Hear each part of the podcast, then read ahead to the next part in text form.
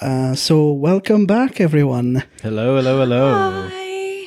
Um, a quick uh, update on uh, our Vault episode. We when we did um, the never-ending story. Mhm.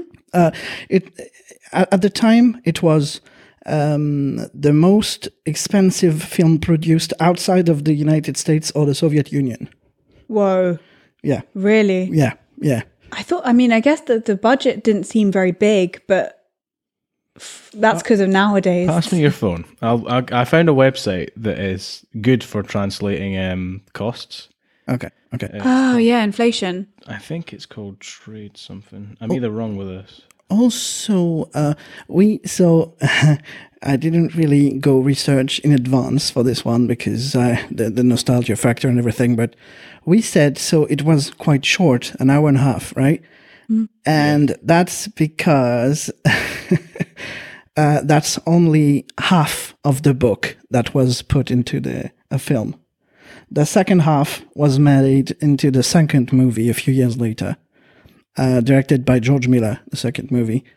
And because uh, in the second, which I watched uh, a few days ago, and in the second film, um, you've got this whole aspect um, that every time Bastian makes a wish, uh, because he's been tricked or bewitched by an evil woman of some sort of witch, uh, every time he makes a wish, he loses a memory.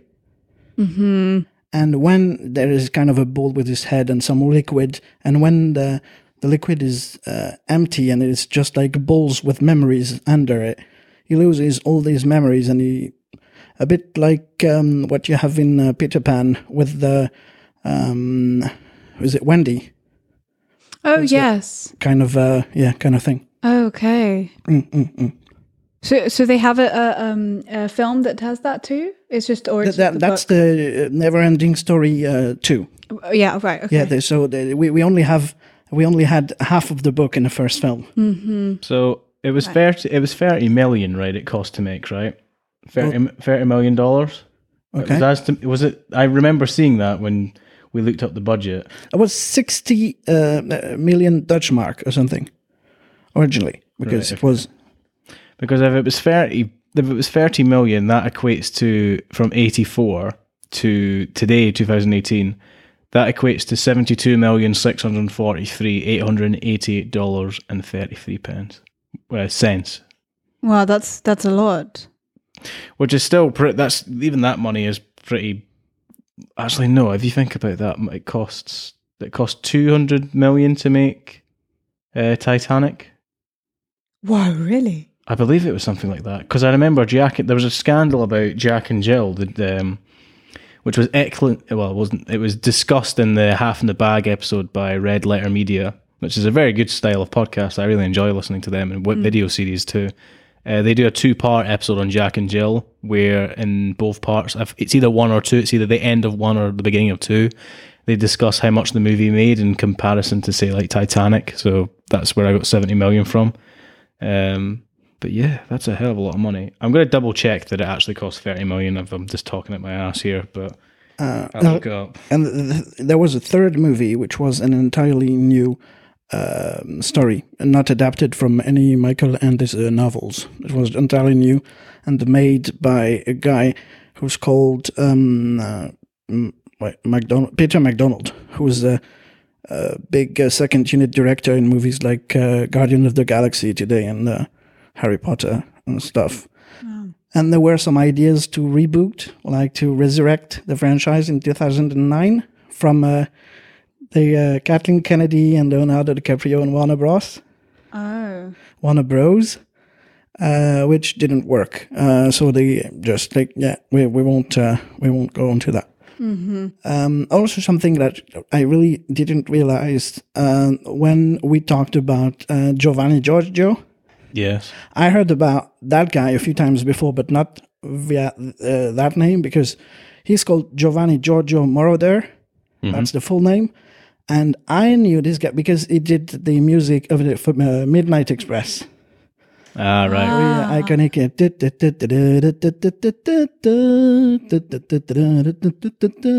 Yeah, he's huge in electronic music, man. It's amazing. Big name. Yeah, yeah. Correction on my half. It cost 27 million tw- um, US dollars. Never ending story. Yeah, so it's Okay. worth. It was it. It cost to make um sixty five million three hundred seventy nine thousand four hundred ninety nine dollars and fifty two cents. Okay. Okay, so I mean, Well, um, yeah, that's that's uh, that's uh, that's a bit. Uh, so today is all about um, Another one. Same year. Yeah, we're in nostalgia uh, uh, era now, aren't we? yes. Um, so Ghostbusters 1984, starring I took away. Bill Murray, Dan Aykroyd, Harold Ramis, Sigourney Weaver, Eddie Hudson, uh, Harold Moranis, Rick- and Rick- Annie Potts. Rick Moranis. Rick. Rick Moranis, sorry. Well done, actually, for not having the names in front of you, Nick. Yeah, yeah, that's quite cool. Annie puts William uh, Potts. Potts. Potts. Who's Dickless? William Atherton is Dickless. Okay.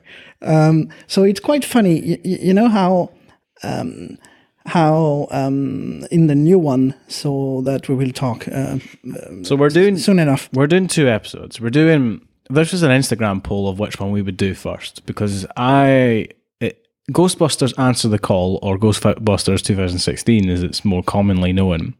Uh, came out on Netflix again a couple of months ago, and I remember me and Yann saw that movie together at the cinema when it came out, and there's a story involved in that that I'll tell on next the next episode we record. Um, but I remember watching it and going, I want to watch the ri- original one, and Nick had never seen it, so we we all sat down together to watch it back in our, our little flat, and we figured, you know what. Let's talk about both of these because we have things to say about the, the follow up, and we were like, "Well, should we do the first one in in reference?" And we watched it and went, "Yeah, let's talk about it." Uh, we should also note that both this episode and the follow up, uh, we're not covering Ghostbusters two, but we might discuss it a bit more in the in the next episode. We might discuss it a little bit in this one, but it'll mainly feature in the next episode. But we're not doing an episode on number two. Um, just bec- I don't know. I just think the first one is easier to talk about, and the second one it has more preference in the whole story of how you get from Ghostbusters two to the follow up is more appropriate for the the next episode that we discuss. And also, this both episodes feature. Uh, we all watched the documentary on Netflix called Ghostheads, which is about the the large community that are madly and lovingly into the series of Ghostbusters. So both episodes uh, have that documentary in mind too.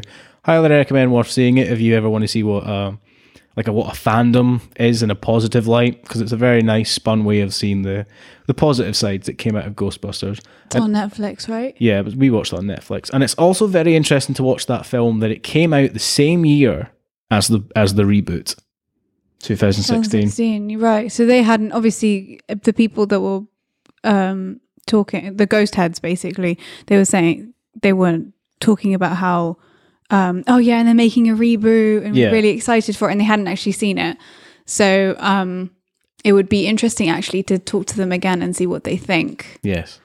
Okay. um because i kind of hated it Yeah, yeah. Well, so I, I That's talk- next time though. I yeah yeah, Yeah, I, sure. I I touch very briefly on the new one because it's funny in the new one it's mostly uh, SNL alumni alumni.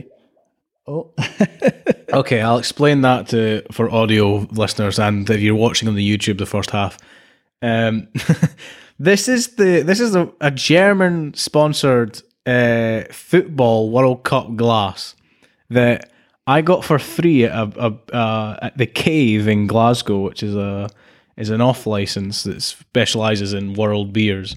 And I don't know if they were giving it away for free because Germany had just been knocked out of the World Cup at that stage. no But essentially, I got that for buying the brand of um, German beer. I got that for nothing, and it's shaped like a football boot. So when you drink it, if you have the glass held in a certain way, air an air pocket forms at the bottom of the foot. Right. So imagine like a beer glass with then a little extended, like an L, basically, like a football boot. Um, yeah, and then if it, if you, I'll, I can demonstrate again. If I if I drink, it does that. Okay, so I'll attempt not to, but if you do hear that in the episode, that is me drinking from a football shaped glass. Yeah, the, the universe doesn't want us to talk about the new Ghostbusters. No, I was just I was because it's mostly uh, SNL alumni in that new one. Uh, the the cool thing is that uh, Dan Aykroyd uh, conceived Ghostbusters as a vehicle for himself and one of his SNL colleagues.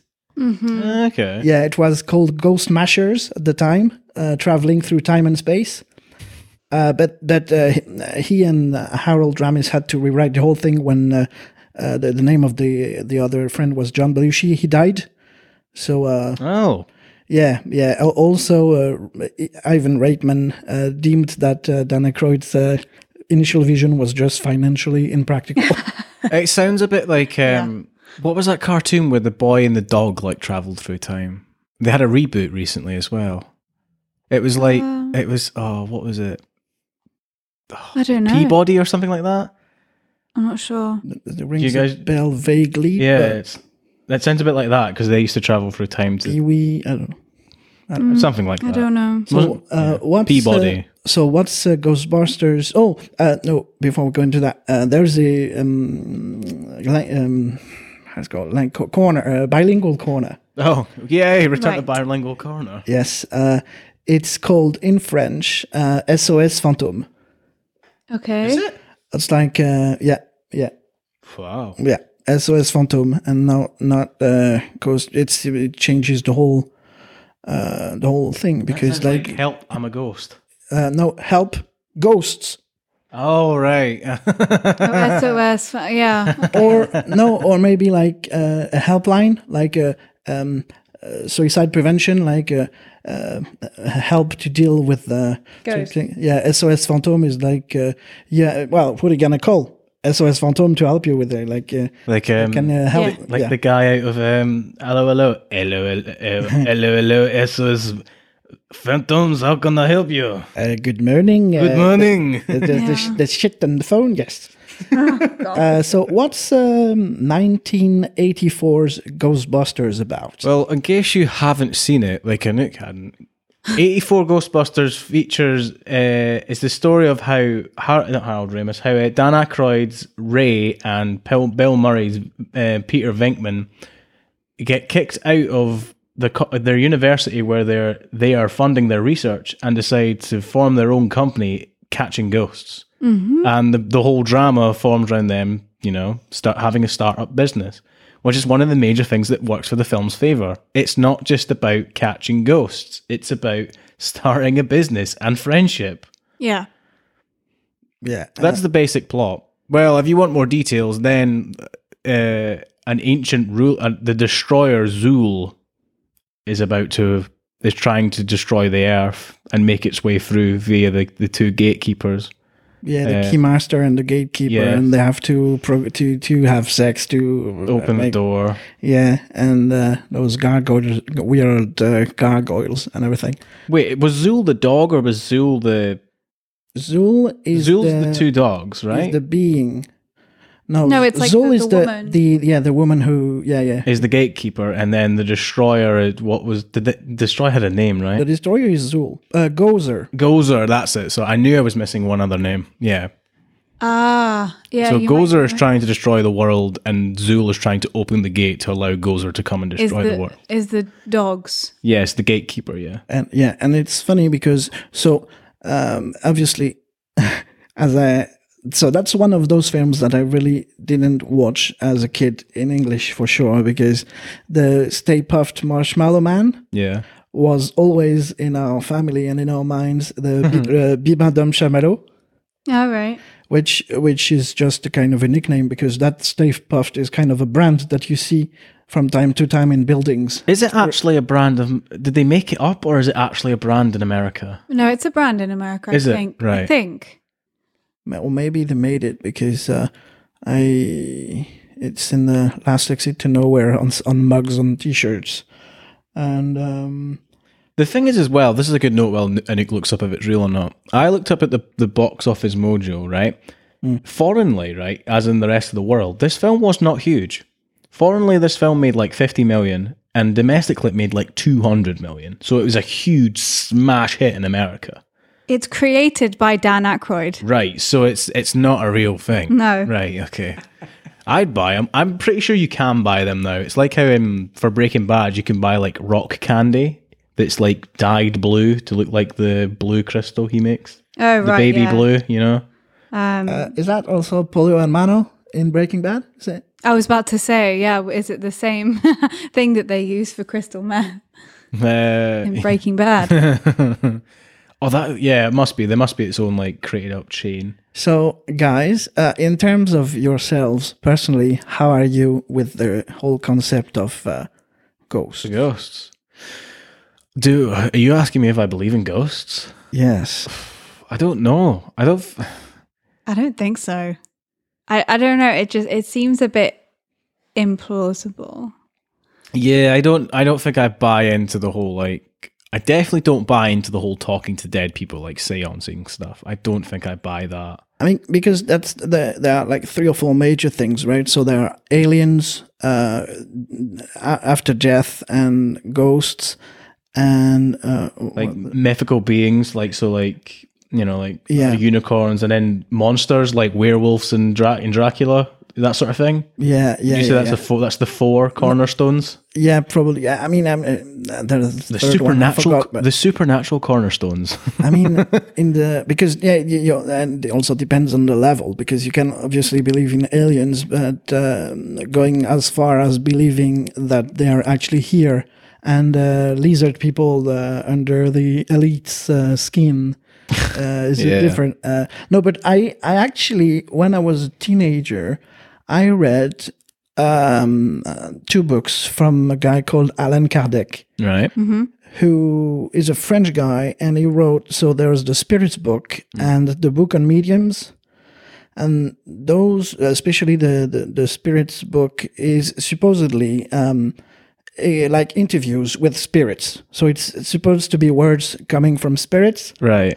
And uh, it's two books that are cornerstone in the spiritist uh, codification, and regarded as as some fundamental works on spiritism. The thing is, you have to look back in history. Like, when did it all start with the fe- like believing in ghosts? Like, that's the curious thing about all these like um conspiracy theories or spiritual beliefs. Is like, where do you get? You go all the way back. I mean, I when, when I went to the Minds conference a few weekends ago, there was a guy called Paul Voodini. He did a conference called I, I actually got the the the the, uh, the notes um, Victorian Seance and the Birth of Mentalism, right? and Okay. it was about uh, the mesmeriz the mesmeriz mesmerists. It started at, uh, as guys uh, who were using uh, mediums to. Uh, it was all pretending to replicate uh, what supposedly happened with mediums. And I don't remember exactly, but uh, what I do remember clearly it's that qu- quickly the mediums who were mostly female uh, just got rid of all the mesmerists and got the uh, the job for themselves. so it was one of the um, rare um, female-led uh, professions at the time. wow. Uh, yeah, yeah. Cool. Um, Is that why you think when you think seance, you think of like a woman under like Victorian veil sort of ideal, like long black dress? Because it comes from the Victorian era, is when it's the most popular. Yeah, yeah, yeah. Right. yeah, yeah. okay. Also, that's and that's pretty cool. the the spirits could also uh, so uh, blackpool uh, this year in every uh, february of every year there's this massive magic convention and this year there was a guy called todd robbins who uh, with teller uh, of penn and teller fame uh, did a play a- a few years ago called play dead um, a play that they had filmed at some point and that they showed that we had the occasion to see during Blackpool. And it was quite fascinating because, yeah, it's, it, I think I talked to you about it, it. You actually came into the kind of the house of the guy and there was a spectator that was killed on stage, like in an acid bath. And there were uh, sometimes the blackouts, and some you would hear some weird uh, sounds. And what is cool in the video in the film is that you actually get some uh, um, infrared uh, vision of what actually is happening, uh, which would be as it was done at the time. Uh, people or actually um, a stooge in at the ta- at the seance table, which would be like uh, usually which was which was quite smart already at the time. Uh, the skeptic of the group, which who who will uh, vehemently deny all of that crap from the start, That's clever. Yeah, and good. while uh, during it was black, it was just do some random stuff, and then at the end. Will would would be the biggest believer, like the, the, the marketing kind of say, oh yeah, it was incredible, and we can Right. That's totally like a psychological experiment that even psychologists would do in a in a you know white uh, doctor jacket and like oh if we decide to um, have one person that is this and that then everyone else will follow suit. It's always fascinating as well when you think, because I'm now thinking of like the Prestige. You know how we the, the marvel that is that, um, and in some sense the Illusionist, even though not as good a film, um, where you see like the real magic encapsulation of an audience like loving a magic show, and then you think with a play as well, which just makes you. I wonder at what point did these two like cross each other? You know, like magic shows and theatre because it's so common sometimes in theatre you'll see like magic tricks. For example, we all saw the play that goes wrong that features multiple um, uh, magical effects. So I'm just it's it's it's amazing as well. It's like two forms combined and work very much in two together. So a play featuring a lot of um, magic influence would be a really interesting thing to see as well. I, Yeah. that that's really in my in my view that's the only uh, because a succession of tricks is just boring. Uh, the guy, the Paul Voodini guy who was at Mines, um, he so everyone was there to lecture, and th- there was a kind of a open mic on the first night, Yeah. and he was just uh, so Francis did a trick that was quite cool to see him again, and this guy Paul Voodini just told a story. Oh wow. Cool. Uh, there was not even a trick. It just it was kind of he, he could have added, but it was just and it was fascinating uh, as as it would be in a, in a, in a story that was uh, so enticing and uh, and everything. But no, um, when I, when I went at Minds and that that um, uh, lecture, uh, I have the book here. Yeah, um, he talked about something that I have seen I had seen in Play Dead, which is sometimes the medium is possessed by the spirit, and it usually sometimes is seen as kind of an kind of an ectoplasm, like like a white. Um, so the woman always would be uh, naked, entirely white, and visible from uh, from from the rest of the. And you would have uh, absolute. Um, it would be forbidden to touch her. Uh, because that's usually when you realize it's just like oh, okay that's a, that's a con right It's a real person. yeah yeah or uh, there are some yeah it's, it's some fascinating stuff happening uh, uh, but Wow. it, so the, yeah the object of the lecture was to try to find an origin to the what you have today all the um, mental uh, mental reading and mentalism. Um, trying to see if the origin came from those mediums that were trying to fraudulently replicate uh, that kind of stuff. Well, it comes from the, the Ghostbusters because it, it comes in the Ghosthead doc, uh, documentary that Dan Aykroyd got the idea for Ghostbusters or even Ghost Smashers from his um, family member being like a spectral, being into spectrals, Yeah. being like a I don't know what he, what the name was of what his grandfather was actually, but it was a ma- he was in he's he researched um, specters as essentially is what it boiled down to. He was really interested in ghosts. I probably just saved myself the time just in saying he's into ghosts and be- like a believer and like finding out more about them. Yeah. I mean, there are many people you don't suspect, like Arthur Conan Doyle was massively into. That's there's a great uh, thing about how oh, is it Charles Darwin and uh, no who was it they hated each other? I think it was Conan Doyle hated um, Darwin. Charles Darwin. I think you're right. yeah, there's a big thing about those two hating each other Mm-hmm. because um, obviously Conan Doyle believed in ghosts and Charles Darwin was like, no, what are you talking about? Well, I know that Houdini tried to, was constantly trying to debunk everyone. And uh, um, when he, he went a bit a- away from his escapes, uh, he was like kind of a debunker of uh, ghost things, and he really, uh, yeah, he was not friends with uh, with Arthur Conan Doyle. Maybe maybe I'm thinking of maybe I'm thinking of Houdini. Houdini and Conan Doyle. Yeah, that might be one for for sure. 'Cause I knew- we know that Yeah, that's yeah. that sounds. I know somebody didn't like Conan Doyle, or Conan Doyle didn't like somebody for some reason. Yeah, the It says it Houdini and Conan Doyle. friendship split by spiritualism. Right, that's the two I'm thinking of. Um, yeah. So um, I think there's a film. Oh, there are many TV films, uh, films. Uh, Yeah. There was one with Guy Pearce and Catherine Zeta-Jones. He's trying to. Uh, um, he wants to prove that there is no such such thing as medium, and she. The idea is try to guess what were the last words of uh, uh, Harry Houdini's uh, mother. And uh, that was the challenge, and it was a bit uh, ambiguous to, with the, in the uh, Catherine Zeta-Jones film.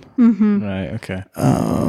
But yeah, the, uh, these days it's the amazing Randi, uh, James Randi, who had for so the longest time uh, one million uh, challenge. If anyone could prove uh, that anything so natural existed that couldn't be replicated by him, and nobody ever got the one million.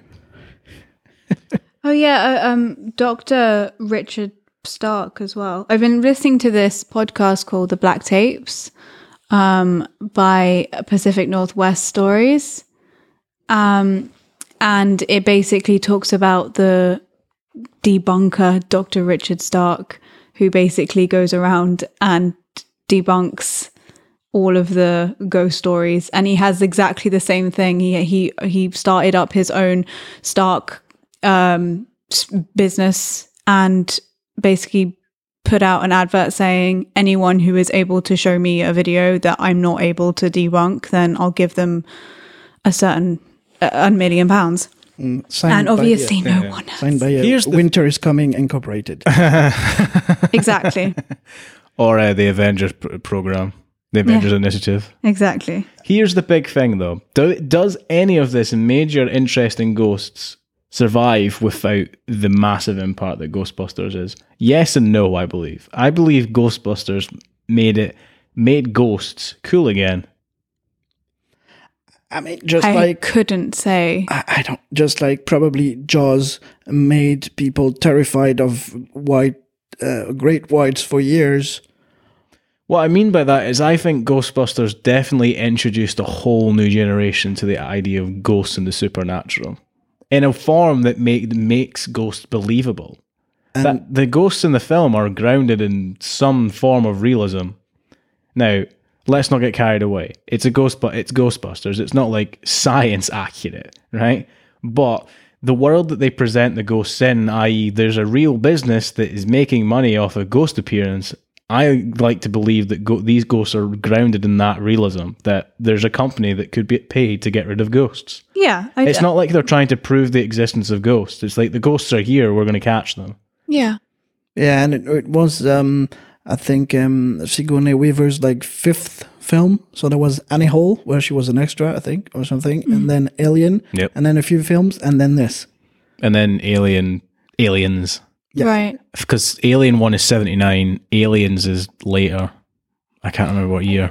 I think as well, like it, it Ghostbusters taps into the very human thing of like being really interested in the paranormal and the weird and wonderful, like ghosts. Like even if it's not real, even if you don't believe it, like I listen to so many paranormal podcasts and films, and Ghostbusters kind of taps into that. So they, I mean, I don't know. I, I wasn't born in the 80s and I don't know what it was like beforehand, and I, I don't have the research, but um, I think that it definitely adds to all the things that we're really interested in as humans. I mean, I'd be shocked to find a supernatural believer that doesn't enjoy Ghostbusters.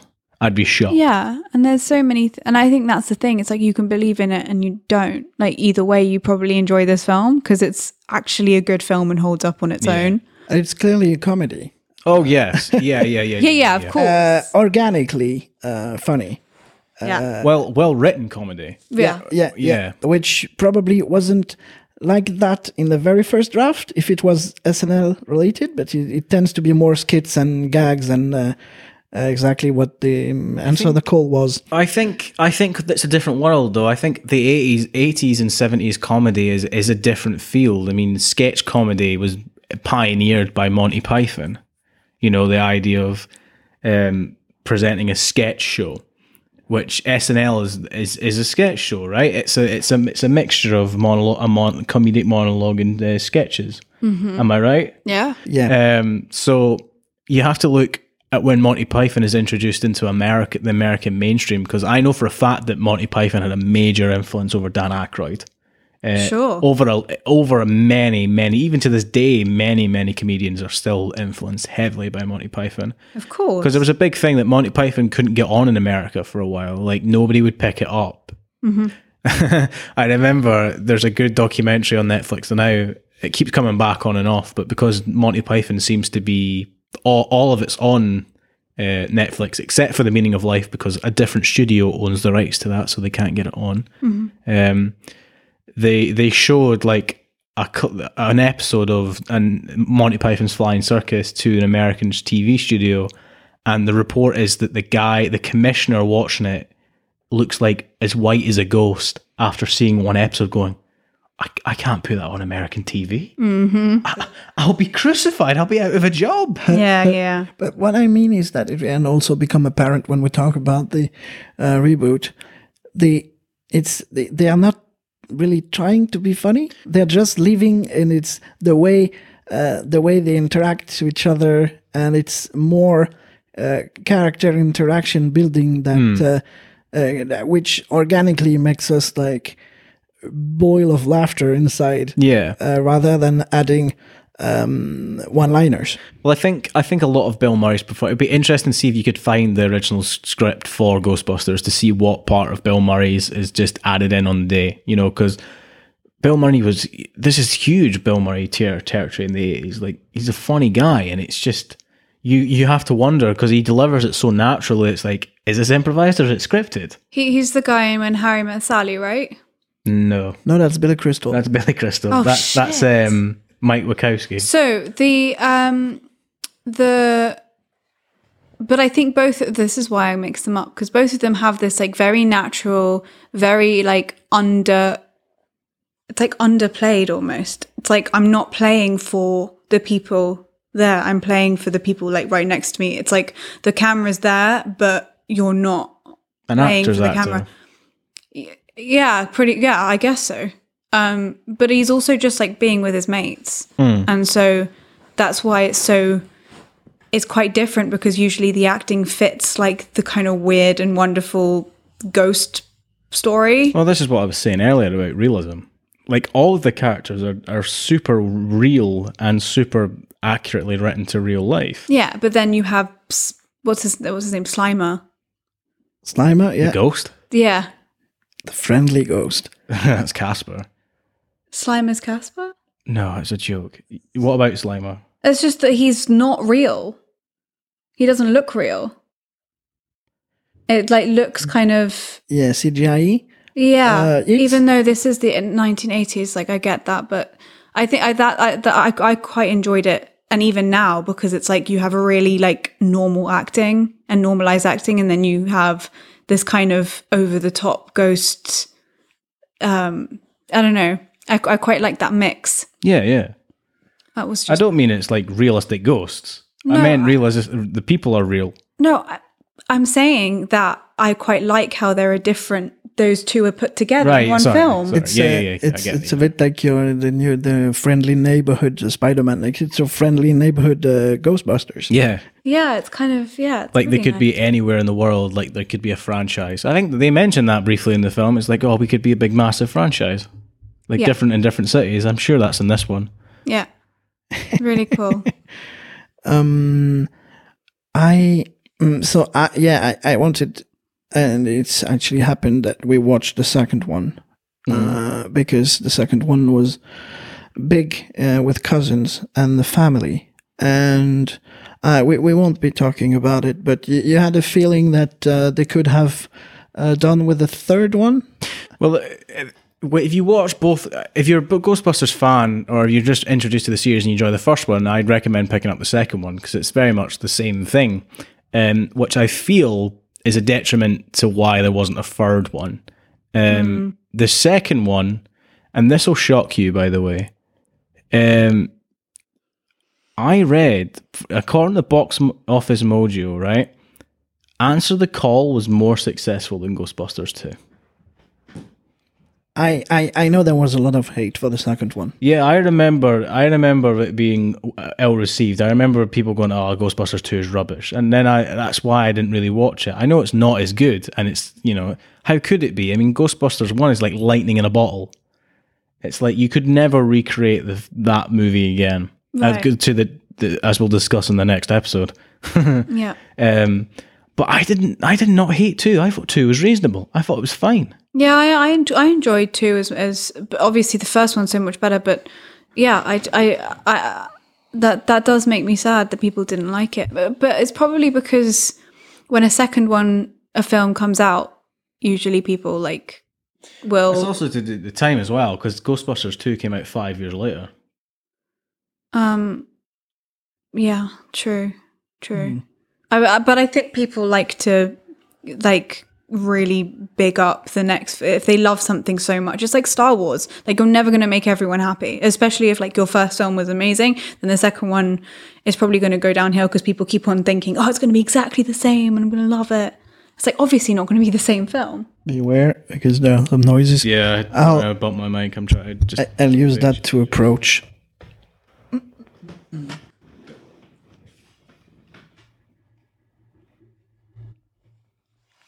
Hello technical issues solved. So, So, because this is the first time you ever saw Ghostbusters one, right? Yeah. What did you think, or did you have any?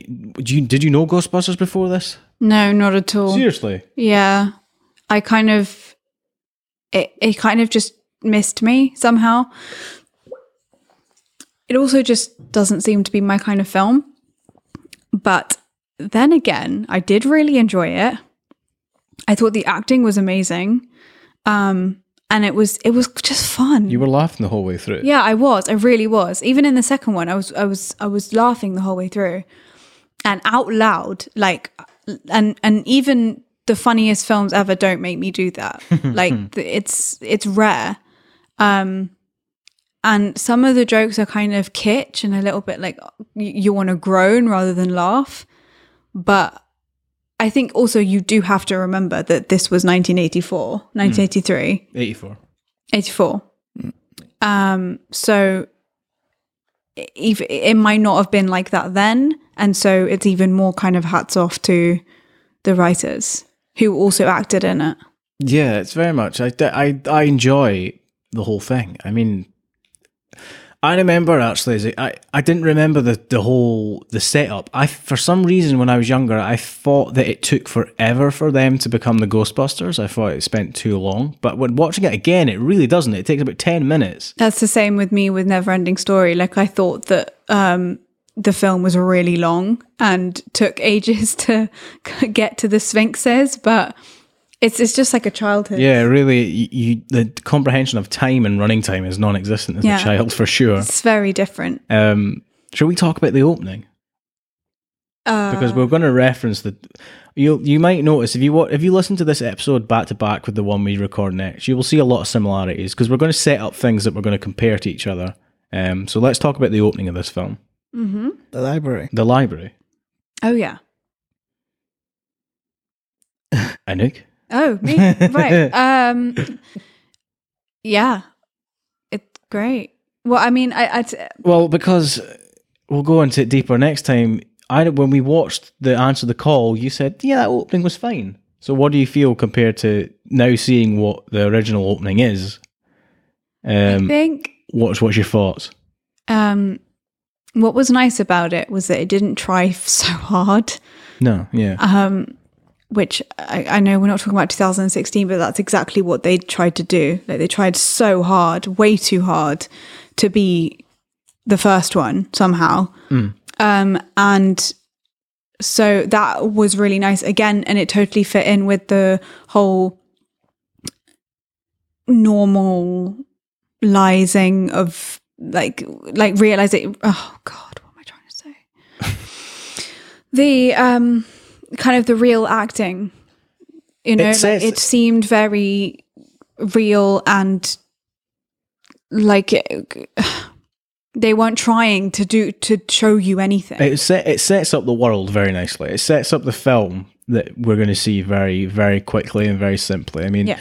everything you see in that, that opening is true plays out to a T. Really, the rest of the movie, the whole, you know, if there's if there's a problem, we're going to send these guys in. Um, I also like the fact that it's it's short and it's pretty eerie.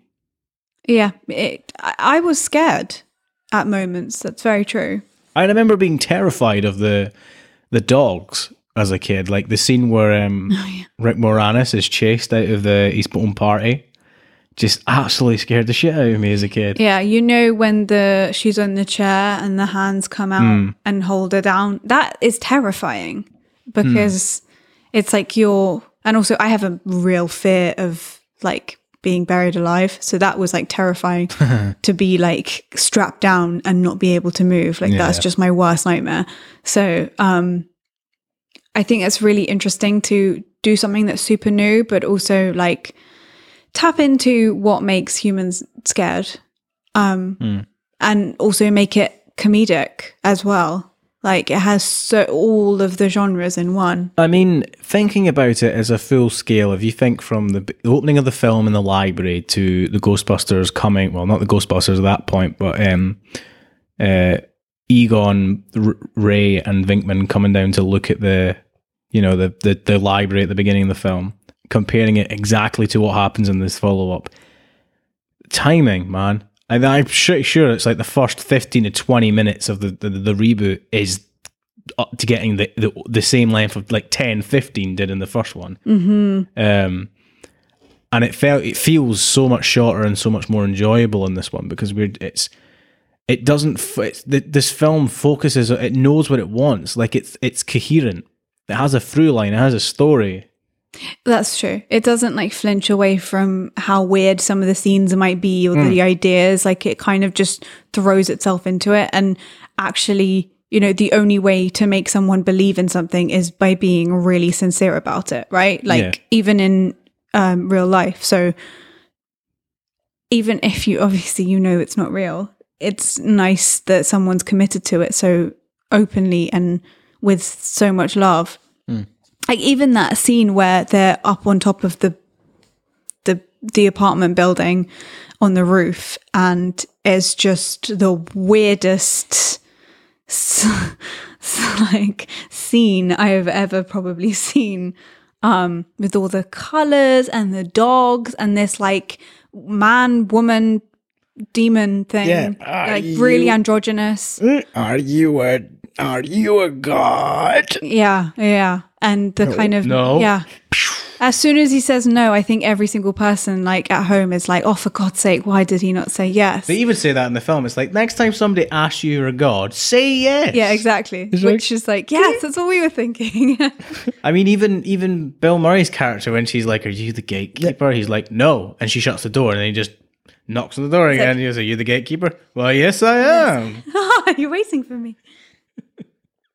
Yeah Yeah, yeah, yeah. Um, mm, mm, See, that's mm-hmm. like a sign of a good film where you you- where you're like thinking back on it and you have like, oh, remember this bit and oh, do you remember that bit? Like you like relive it. Well, I mean, yeah, you're you think about the Rick Moranis character, you know, like the who is great. You like you love every time he appears when he like comes out of the apartment to like, oh hey Dana, how you doing? Uh, Yeah. you want to come over for a mi- mi- there's some mineral mineral water? Yeah, I got them in the fridge. Yeah, I've just been working out. I've just been working. I'm just going for a shower. It's okay. Oh, that's that. That's one of the best jokes in the film when like she goes into the she goes so she comes out of the lift. She's walking to her apartment. She's clearly trying to avoid this character. So the setup is brilliant. So we already know that he comes out every day and probably talks to her, right? Yeah. He waits until the elevator dings. He comes straight out of the room. He's right there. He's like, "Oh, hey, how you doing? Yeah, just working out." Comes out with the towel over his shoulder, invites her around. Oh, I'm having a party this weekend. She's like, "Oh, well, maybe we'll think about it." Right? And then she goes into her apartment, to which she shuts the door, starts doing whatever she's doing, and then it cuts back to him outside going, "Okay, I'm going to take a shower." Like she's still listening, It's and so he's s- also locked himself out of his own apartment. That's Like, an ongoing br- joke. It's That's brilliant. I Yeah. like the the uh, character establishing that the first time you see Peter Venkman uh, trying it with the ESP cards and the the gorgeous blonde Yeah. girl and Rick Moranis. Uh, oh man, it's so good. It's yeah, with the the ESP cards, like I can see uh, wavy lines. Ah, no, sorry, man. yeah. Get it. yeah, you've got a knack for this. Yeah, let's just uh, stay a bit and discuss things. I mean, that just sets up his character to a T. That I you- remember freaking out. I was like, usually these games would make me really annoyed as as as a feminist, but that was hilarious. and also like she was loving it, so it was hilarious. It was it was so well done. Oh, dear. Venkman, I'm loving it. It's a new uh, jingle. Lu- Louis Tully is M- Moranis' character. yeah. That's his name. And the receptionist as well, um, Annie Potts. Yeah. Great. Like, Louis, yeah, Ghostbusters. Ghostbusters, what do you want? Louis. Doesn't he have Lewis Tully, yeah. a, a second name? The name of the gatekeeper? The uh, I think yeah. Well, anyway, yeah, Louis. He, oh, when he's possessed, but Yeah. he's like the k- key Yeah, He's the a- key master. key master. And she's the gatekeeper. yeah, and the key goes into the, the yeah. Yeah, that's that's that's interesting. I mean, he, he his character gets what he wants, but he's not present for it. Yeah, that's funny. oh, bless. I know. God damn thing coming over again. For audio listeners, my microphone keeps moving about. Ah, It's fine, don't worry. Um, I mean, I I even like that small things come up later in the reboot. For example, there's a scene where the scene that scared me when um he's trying to escape the go the the dog. He like arrives to this restaurant with glass doors and he can't figure out how to get in, which is brought up again in the fo- in is in the reboot, and you wouldn't even notice it. Like there's just small things that are appearing, which you would claim are homages, but it's like is it an homage when all your film is kind of trying to do the exact same story? No, it's just laziness. Exact same thing. there are some funny, you know, YouTube videos sometimes with that kind of stuff. Uh, you can see a burglar get into a bank clearly by pushing the door while he enters. Then he, he tried to to um, to get some money, and then there is the iron curtain that just uh, you know to, to protect the employees, right? And he, he tries to leave, but by pushing the door again for five minutes, like no, wait, wait, wait, this you just have to actually like uh, pull it. Pull the door, yeah, yeah. It's like, yeah. God. oh dear. Oh, Amazing. did you see this latest video uh, with the girl in there? So there's the one guy and one girl. It's a CCTV camera again, and uh, she she she gets into the the the ceiling and she falls from the ceiling. Did you see that? Is this the guys that are getting arrested in the like the the shop? yeah. Oh, Yeah. yes, I have seen this. Oh, it's H3 great. H3 podcast shows that as well. There's he does a good bit. Oh, that. really? Yeah, I was watching that the other day. Oh my god, it's hilarious. Excellent. Yeah, Some people are just not. it's it's clearly like p- two people out of their minds high. They think Mm. just oh, it's just because earlier in that that bit, one of the guys is like throwing bags of sweets at the police officers. Like it's totally bizarre. Yeah, totally brilliant. bizarre. I had meeting Anouk last time I was in London. Watched a woman full on walk into a window, a glass window, thinking it was a door. Uh, didn't she run in? Yeah, she was in a hurry, like leaving, and then straight into the gla- into It the was. glass It was so bad. It I had to like, stop my. oh I had to put my fist in my mouth. Yeah, we- it, it was hilarious. We were both like, It was oh my hilarious. God. We we had some of our dogs do that sometimes. Oh, no. I had a, I had birds flying to my window back home, which really sets the cats alight. Like, oh, there's a bird. Oh yeah, because that in in um so many films, that's like the start of you know all the creepy things that happen when you're about to be like possessed or a devil's coming or something. Like a bird A bird like flies into. Yeah, I don't know why that is, but I don't know. Maybe it's it must be in some literature somewhere that birds dying. Who knows? or just like run into into the window, Who's your favorite Ghostbuster? fly into the window, not run. Who's my favorite? Who's your favorite Ghostbuster? Egon. Egon. Yeah. Why? I think he's adorable. And I, I, I don't know. I have I have a thing for for g- geeks. Clearly. Yeah. Oblivious geeks as well. Yeah. Because, I mean, Egon gets flirted with like mad with the receptionist and he's, Yeah, he's not having any of it. he's so She's like, What do you do for fun? He's like, I collect spores. fungus. Fungus and spores. Molds, f- spores, and funguses. I just love that that whole clueless like, and also someone that's just totally dedicated to their work. Like, I don't know. I just think he's adorable. Stop describing me. There's there is the the sec- I, I, I, I really wanted to take a picture, but I was too late of the screen and you two. Uh, that's in the second one when uh, there is the moment with the receptionist and uh, Louis. Oh my god. yeah, it was basically how I was trying to seduce Adam before So, all right. we were dating. Shall I tell? Shall we tell the story? It's, it's, it's a fun I was I story. was telling the story. Are you going to go on and tell the whole thing? No, well, because we've already told them the whole story. Well, that part, but just the the the re- the one that relates to the film. Yes, I was. All right. Thank you. Sorry. Sorry for interrupting. Keep going. Um, yeah, so that's pretty much how I was seducing Adam in the beginning, and like, oh, come sit next to me, and oh, well, we'll try something, you know. Well, don't worry, we'll sort it out. Like, why don't we do that together? Why don't I come over and all this stuff? And he was just completely oblivious. Like, just had no idea that I was into him. And then it was just like, I think there was a point where I, I ne- I nearly gave, I nearly gave up on Adam. Not gonna I'm not surprised. um, but yeah. I would have given up on me. It's like Christ, I've getting nothing back from this guy. The only re- the only reason why so- anything happened was because of of alcohol. Oh yeah, God. So, yeah. we saw a play and then we went for drinks afterwards. And yeah, I th- we must have told uh, the we've definitely told that one. It We've- was it yeah. wasn't a case of uh, American Pie. Like, oh my god, I was used. I No, it definitely no, it No, no. it definitely wasn't that. The story Nick's telling the now is is especially more funny because me and her were re- rehearsing a scene where we had to like be a, a couple splitting up, and then the moment she's like, "Come and sit next to me," we were rehearsing, and she's like, "Oh, come over, we'll discuss the scene." I'm sat in a chair on the other side of the room, going, ah, "Oh no, it's fine. I'm I'm good over here."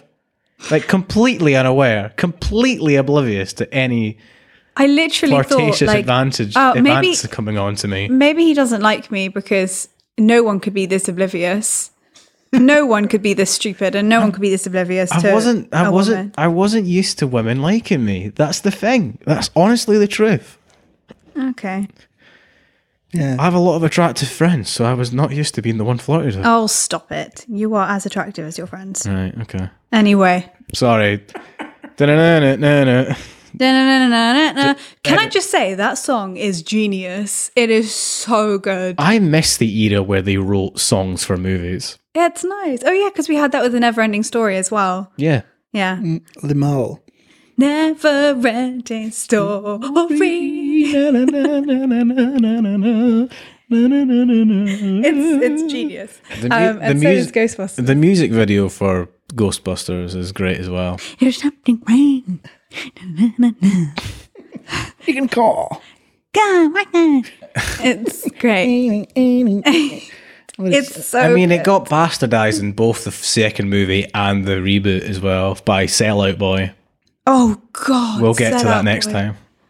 Yeah. Um I don't know. It it it's I, I think it's strange with classics because obviously you would think if because they're classics you would have so much to say but also because they're classics it's like I don't really need to you know reiterate it it's like it's it's just such a feel good film Yeah, that's a good way to describe it. Actually, it's a Thank a you, fe- Adam. A feel good movie.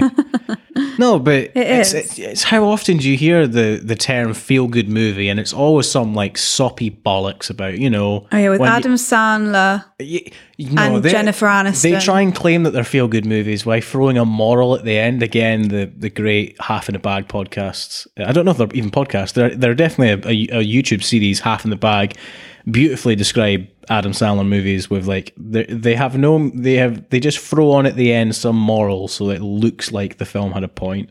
Yeah, but And they're they just don't. very lazy films. But in this one, it's like there isn't necessarily a point apart from you know if you work hard together, you, something will happen, or like Yeah. friend friendship get you through it. These are all there, but they're not blatantly explained. They're all given to you by interaction between each other. Chef would be a feel good movie for me. Hmm? I don't know that film. It's uh, it's about it's directed and starred in by Jon Favreau. I know this one, yeah, yeah. Is uh, is so he's uh, having issues with his son. He's never there because he works as the top chef in a big restaurant owned by uh, Okay. um Gordon Ramsay. no uh, Dustin Hoffman as his character, and he's just not doing what he wants. He's never home, and at one point he just. Uh, kind of he has enough so he goes on an adventure on a food truck uh, kind of uh, mexican food truck and Oh, nice. Ah, It's, okay. uh, and Oh. his uh, son goes with him, and there's uh, John Leguizamo, who's the friend, Mm-hmm. who's also in the. So it's a very, it's a, uh, what I, um, uh, in my view, a feel good movie. Excellent. It's uh, very, yeah. very nice. I feel that Ghostbusters had such a huge impact on people. I mean, it's actually more difficult to describe because obviously we're not American. Each one of us comes from uh, Europe, especially, you know, like Yann, even though he was alive during the time in a completely different continent, and me and Anouk, having been born at the end of the 90s, I was five. five when this came out. Yeah, because you were seven, 79, Yeah. Um. Yeah, we we we obviously we saw that. Well, Nuke didn't, but I remember seeing this movie at a young age because you know it was just one of these films. Ah, you can watch it; it's fine. I remember it was Ghostbusters and Godzilla '98. I got to see a lot, which was really weird on like a VHS. yeah, VHS is. Um, Um, it had it was huge. It was uh, the the fact that there are societies that that Eh, go and do charitable and do parades and hang out together all over the world. and- children's hospitals. yeah, all this stuff because of Ghostbusters is Yeah. insane. Yeah. Name a movie that's done that in the last twenty years. Yeah. it- There hasn't really been one. no. Specific. No, no, no. Uh, no, I know there's uh, loads of uh, uh, like magicians that do loads of uh, stuff in hospitals. I mean, But I mean, cool. it- I guess you could say superheroes, like you know, like the Marvel movies are a bit like that, but not in the same sense. I mean, that's the actors going um, to see people, and that happens with every series. I mean, I just finished um, Bryan Cranston's autobiography, A Life in Parts, and he talks about how he went to see a, a Make a Wish kid because Breaking Bad was his favorite. Yeah, and I know that Johnny Depp does it a lot as well as um, Captain Jack. Yeah, he goes to Jack Sparrow. Yeah, but Ghostbusters is the fact that it's regular people dress up in the suits, and it doesn't have to be like Bill Murray or Dan Aykroyd that go. It's just anybody in like the flight suit with the proton pack. Yeah, they are, anyone can be a Ghostbuster. It- As, Yeah. it- as it- they say in Ghostheads, uh, Yeah. most people they have their names on the tags. Yeah, Yeah. not the characters. Yeah, yeah. Yeah, which is yeah, very relatable and yeah, yeah, it's so true. And also because it's a business, you could also say like, oh yeah, I work for the Ghostbusters, which is like you could even like put yourself in the and it's it's obviously when it comes to uh, it, this is also in Ghostheads they talk about how when you dress up as someone and you feel more like yourself when you're Yeah. dressed up as blah- whoever you want to be um, that's obviously to do with the fact that you want to belong somewhere. You want a family. You, you're having issues in your real life, and so the only way that you feel happy, the only way that you feel like connected to anything, a higher purpose, if you will, um, is by going to these conventions and being a Ghostbuster. The fact that in the documentary they show there's a woman that's now teetotal, you know, like being free from alcohol for so many years because of Ghostbusters is crazy. Yeah, it's is, really is nice. great. You know, like something that, and it must be, it's a compliment to both a writer and director and actor to know that something you did has had such a positive effect on people. I mean, look at majority of movies. We, we've got a whole shelf of movies over there that, um, you know, you watch them and then you might never, you might never see them again. You know, they're just a bit of thing that. Sometimes movies are made for money. Sometimes movies are made because it's a passion project, and sometimes movies are made for one reason and they turn into something else. And I think that's Yeah. what happened with Ghostbusters. I think Ghostbusters was, an, it was something that Dan Aykroyd always wanted to make, but I don't think they had any idea it would be as big as it was. Yeah, You know? Yeah, that yeah, that story of the alcoholic in Ghosthead is, is interesting because it makes you realize, and that you can reframe when bad stuff happens. Like when my life was in shambles three years ago, I, uh, my brother, everyone was telling me just do something, work, like, just stop like rummaging, like thinking about that crap. Yeah, wallowing and Yeah. Yeah, I watched a something that really helped. Um, the movie, uh, Robert Zemeckis' film called uh, The Walk. Yeah. Um, and there is some imagery in there. You've got Philippe Petit, who is on his wire alone, Yeah.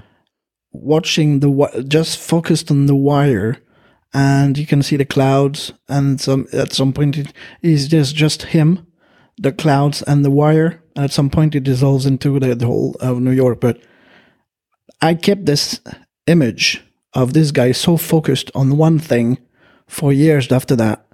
So I it you know it's the kind of thing that when there's the bad thought that comes back, you focus on, on that new thing. Yeah. Like you have this this new thing to focus on, uh, which is which is quite cool. That that's how it turned out for me to now have I, I can reframe everything pretty much how I want, and it worked uh, as well in the in that lady that um, uh, ginger or redheaded uh, lady in the in the Ghostheads. Yeah. Uh, it's quite it's quite uh, whatever your diversion is, uh, as long as it works, it's great. yeah, super important. Yeah. for sure. being able to find something that you can invest so much in is Yeah. amazing, especially and I- I'm sure she was helped even more by the fact there's a massive community behind Ghostbusters, Totally. and that's because of two films. Yeah, and she even talks about how it's her family now, and it it must be amazing to know that you know your film or a film that you're part of um, has made like it's literally a phenomenon. It's not even like a classic film. It's like it's become something comp- insane. That's that's the difficulty with the with the thing that you call a classic. Like, would you say a Casablanca or Twelve Angry Men? Like, age makes something a classic, and quality makes something a classic. But there's something very strange about the, the name phenomena, which is Ghostbusters was a phenomenon. Phenomenon. In the neighborhood, yeah, like it was a phenomena at the time, and it's You were right. The second. was I yeah, right the that's first time? phenomenon and two phenomena. Yeah, Oh God, I that, was, that's that, I've got to trust myself with these words, man. It's one phenomenon. yeah. Yeah, and two is a phenomenon. Yeah, okay. Um, and it's more interesting, I think, that if y- it's big with people that saw it when they were kids, i.e., so we're looking at end of the 80s, early 90s, because Ghostbusters vanished, right? It was here and then it went, but it was kind of still around. Like it was, you could always go back and visit it, but it was never as huge as it was at that point in the 80s. Uh, yeah, you have also to admit that it's kind of a niche uh, kind of genre, which these days with massive numbers of bums on seats for superhero movies, it's completely different.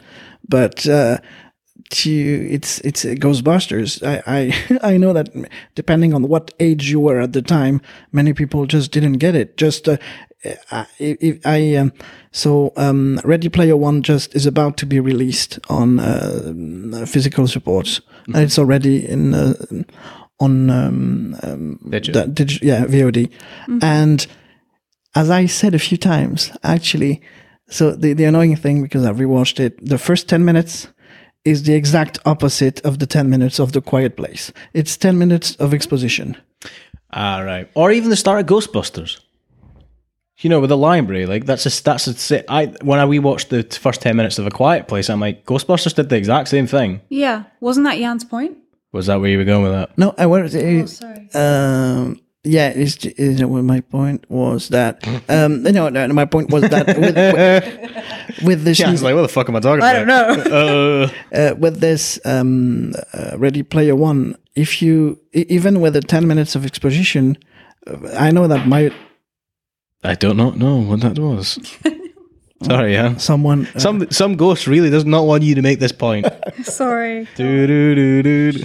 now that I've rewatched it, and uh, obviously, if you don't get the ten, minute- which is a bit lazy, which is a shame because it's uh, real, uh, made by Spielberg. But anyway, um, I know that my father will just not get into this movie. We won't understand anything of what happens. Especially if you want to go, uh, yeah, okay, let's let's just try to watch without the first ten minutes, uh, just for a for, for laugh. Yeah. uh, the world building is just words, which is a shame, really. Look at um, the first first ten minutes of Game of Thrones when they're north of the Wall and they find the White Walker, like in the very first episode of Game of Thrones. That's a great setup as well. That's the same in the novel. Like that's the first chapter of Game of Thrones. The novel Yeah. is them in the north, like in this land. I, I think as well it is one of those um but actually that might make the people that are really into ghostbusters even more into it because it's not everyone's film like it's not Yeah. like for example when it comes to um i don't know let's think. Okay well casablanca i guess. Actually no because i'm not a fan of that film. Um, you- oh let's think of a, a- okay so jaws right? I think quite a lot of people most people would watch that film and say that's a good film Yeah. right? Or at least like a few scenes. Um of course it's got gore in it so maybe some people might be squeamish but Well, in yeah. the, in the say in the sense of like they watched it and say but ghostbusters i can as as Yann was saying that there are some people that would have been like what the fuck is this? I'm not watching this. This is crap. Like i can definitely see people saying that. Um but that probably allows for people to like even more feel pride and go I, I don't want to offend people, but go totally overboard with their um, love for something and make it like a family, like a uh, what's it called, like a uh, cult thing, almost like a religion. a fan base. Yeah, but like even more than that, because I mean, with Ghostheads, it's like a family. It's like something that you believe in. It's like something that you do every day. And, you know, you have like a room filled with one thing. That's more than a fan base. That's, It's fo- yeah, the idea that it's focusing on one point exactly to attract, and the people that are super interested in that, in that one point are going to be super on board with it, and then other people, if they inve- if they choose to invest in that through line too, can be involved. But there are obviously going to be people that it's aimed for. well, yeah, exactly. Hmm. Like th- there will be films that everyone knows is, is are amazing. And then there are some films that, you know, it's like a cult classic and becomes even more. Hmm. Well, like the Room, Yes, exactly. Exactly. famous for all the wrong reasons. Yeah, even even though Ghostbusters, I think, is a good film. Yeah, so of course I it would is. never No, no, say no, that no. those two films are the same. Um, I mean, say Ghostbusters is designed to be. It's a way you don't feel that there is a message. It's entertaining, extremely entertaining, and you don't tr- try to see farther. Like, I mean, Jaws, it's more about a failing marriage and the relationship with his son than it is about a ghost, really. Mm. Uh, here, it's pretty straightforward. You mean a shark? I was like, where's the ghost in Jaws? Uh, just shark, yes. There's a ghost in Jaws?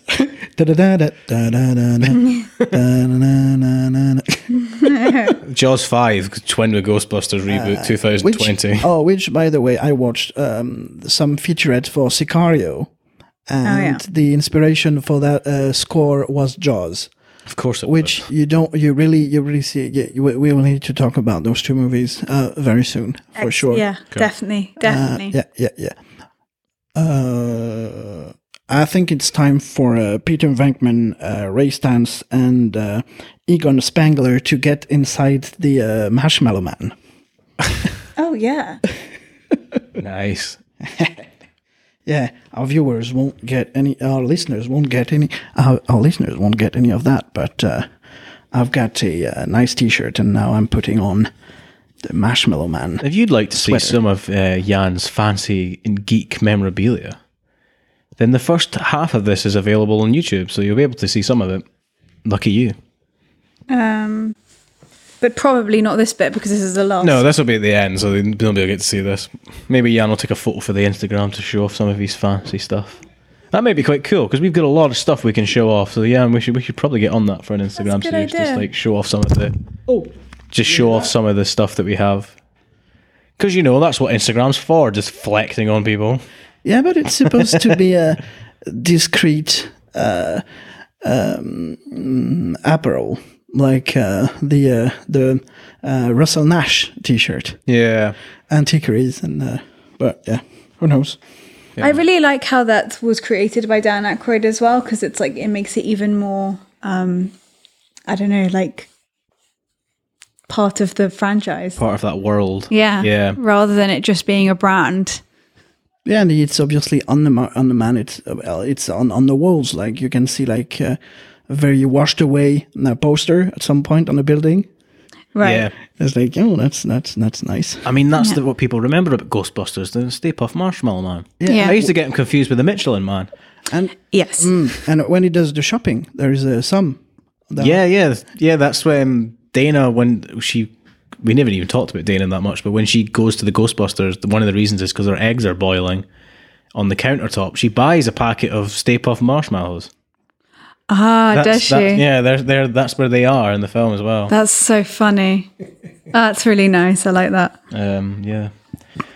On to the rating. I guess I was going to say something, but it doesn't have any relevance. We could talk about it in another episode. I was going to say when Nick was talking about fan bases, I'll, I'll come back to it in another episode. It'll make sense later down the line. We can talk about fan bases in the next Ghostbusters. yeah, yeah, we yes, can actually. because there is a huge point about uh, shitting on fan bases. yeah, yeah. let's that's let's thing, let yeah. get it there.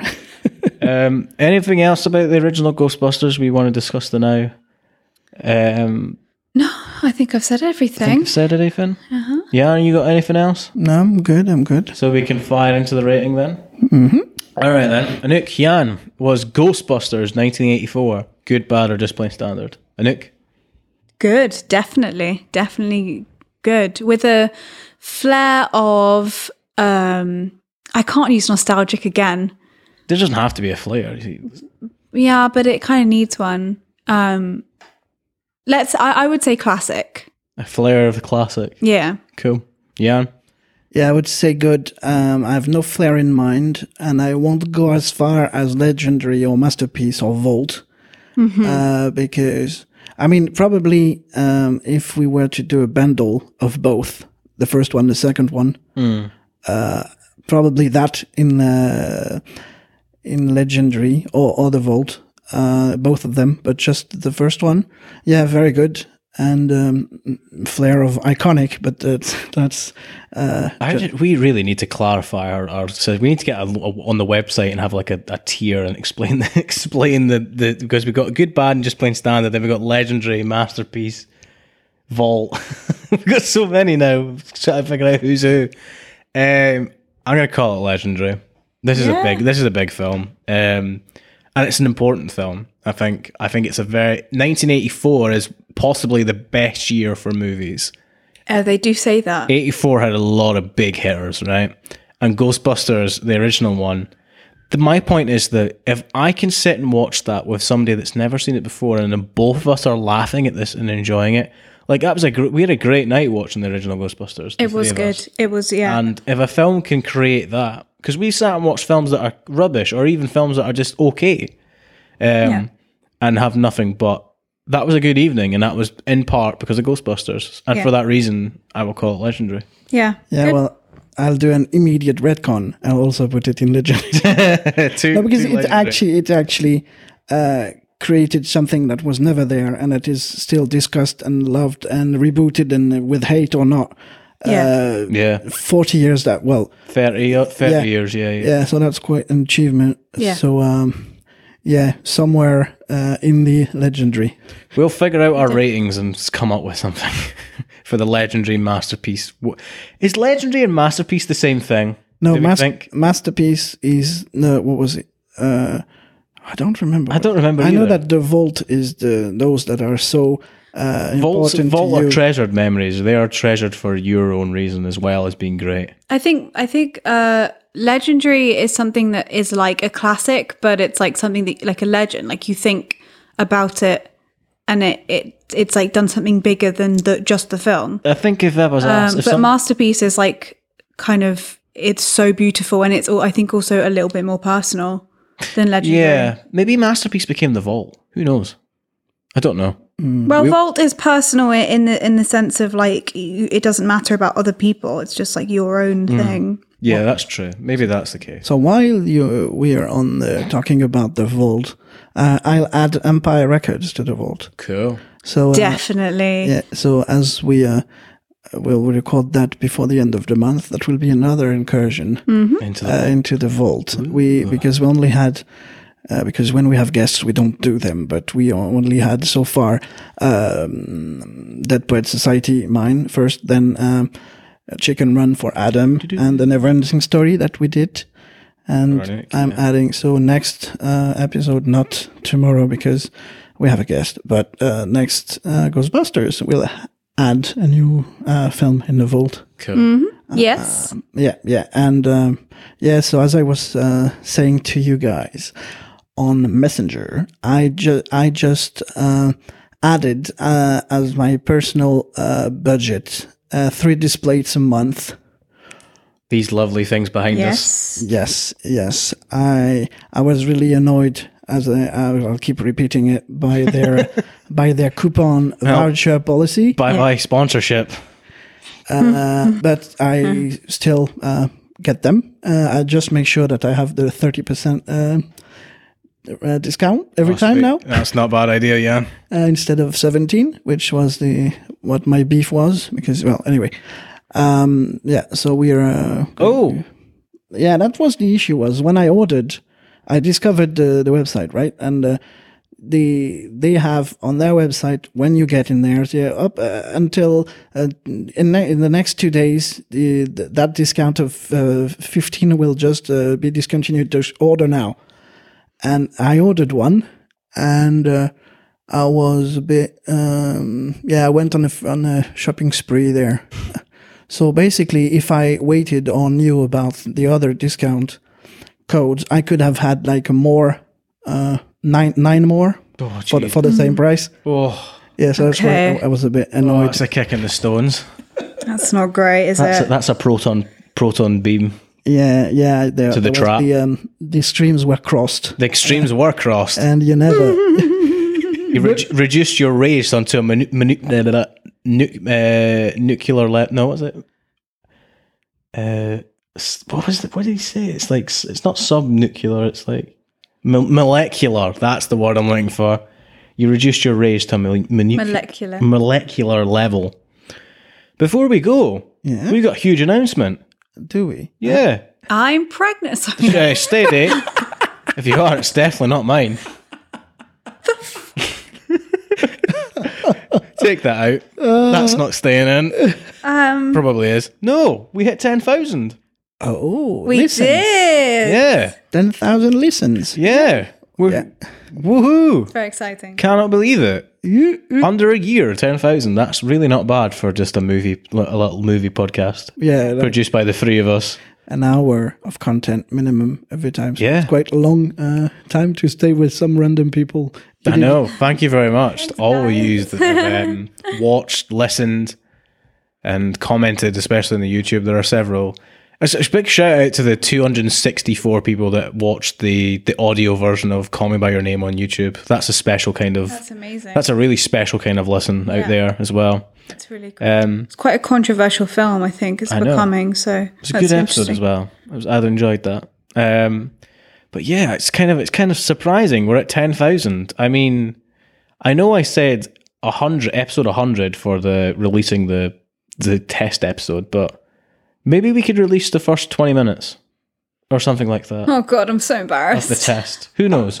We'll have a look. We'll think about it. We should definitely try and do something to celebrate ten thousand, even if it's just the three of us, and let people know that we're celebrating ten thousand. But we do have some champagne. We do. We've, we never opened. Every time we're like, oh, let's open it. We don't. Yeah, where it's like let's wait till let's wait We'll till wait till the next one. Let's wait till a thousand. Let's wait till Now we're at 10,000. Like, right. The next milestone would be 50,000. That's a long way away. Well, I, I wanted to have us uh, because you would wonder. Okay, we had like uh, more than two thousand uh, views on the wine episode, so maybe that's the wine uh, that does things. So I was thinking maybe we could, and it's summer also, uh, have a bottle of rosé for each uh, coming episode. I don't know. Oh yes, that sounds great great. idea, yeah. Yeah. I'm up for that. Very good. Yeah, the wine episode did incredibly well. Incredibly well. Us, us to be drunk. fair, I know that the two and a half thousand people that have watched that have not watched the full three hour, which is fine. But they have tuned in for an expressive piece of time, which is I count that. That counts yeah, as a that's fine. We Yeah. were, it was kind of drunken anyway. It was great fun. Great fun. Very if you good haven't wine. seen that episode, the full version is available on our Facebook page. Um, and an edited version, I believe, is on the YouTube, right? Um, Or is it the this- whole thing? This one went live for everyone, so it's everywhere. It's everywhere. So it, it was even on um, uh, Twitter. Um, but God, yes, it was. since then, now if you go on onceuponmywine.com, uh, that's my mother's blog. Yes, definitely check that out. Every Sunday, you get new um, Update. insight into uh, how it came to be that whole vineyard from completely abandoned uh, 50 years without any wine made there to what it is today a full functioning uh, winemaking uh, place in Yeah. Provence. Awesome. It's really nice wine as well. well, here's to 10,000 more. Yes. Upwards and onwards. Upwards Yes, and onwards, yes. guys. Uh, we, yeah, we do something for 10,000. Should we also do something on the 19th of August? That's the anniversary date. The 19th of August, we should absolutely do something. Oh, I suggest we do another Edgar Wright movie. I suggest we go through the catalogue because we did Shaun of the Dead because of Halloween. Um, so around that point, we should release, but we might do something else special with that. Cool. Um, we can discuss this off Yeah, line. yeah, and Yeah, we, yeah. we'll have the three posters next week. Yeah. oh, we go, yes. Yes, yes, uh, Hot Fuzz and stuff. we'll let you guys know what we decide. Yeah, yeah, and I'll try again for the another time to have the credits now. It should be Fingers crossed, fingers crossed, fingers crossed. yeah, because I, I, I actually if I check the, at the last second, it should be working. So um, thank you again for listening, for watching, for everything, Yeah. and uh, we were Adam. Anouk. and Yann. Bye bye. Bye, Bye. guys.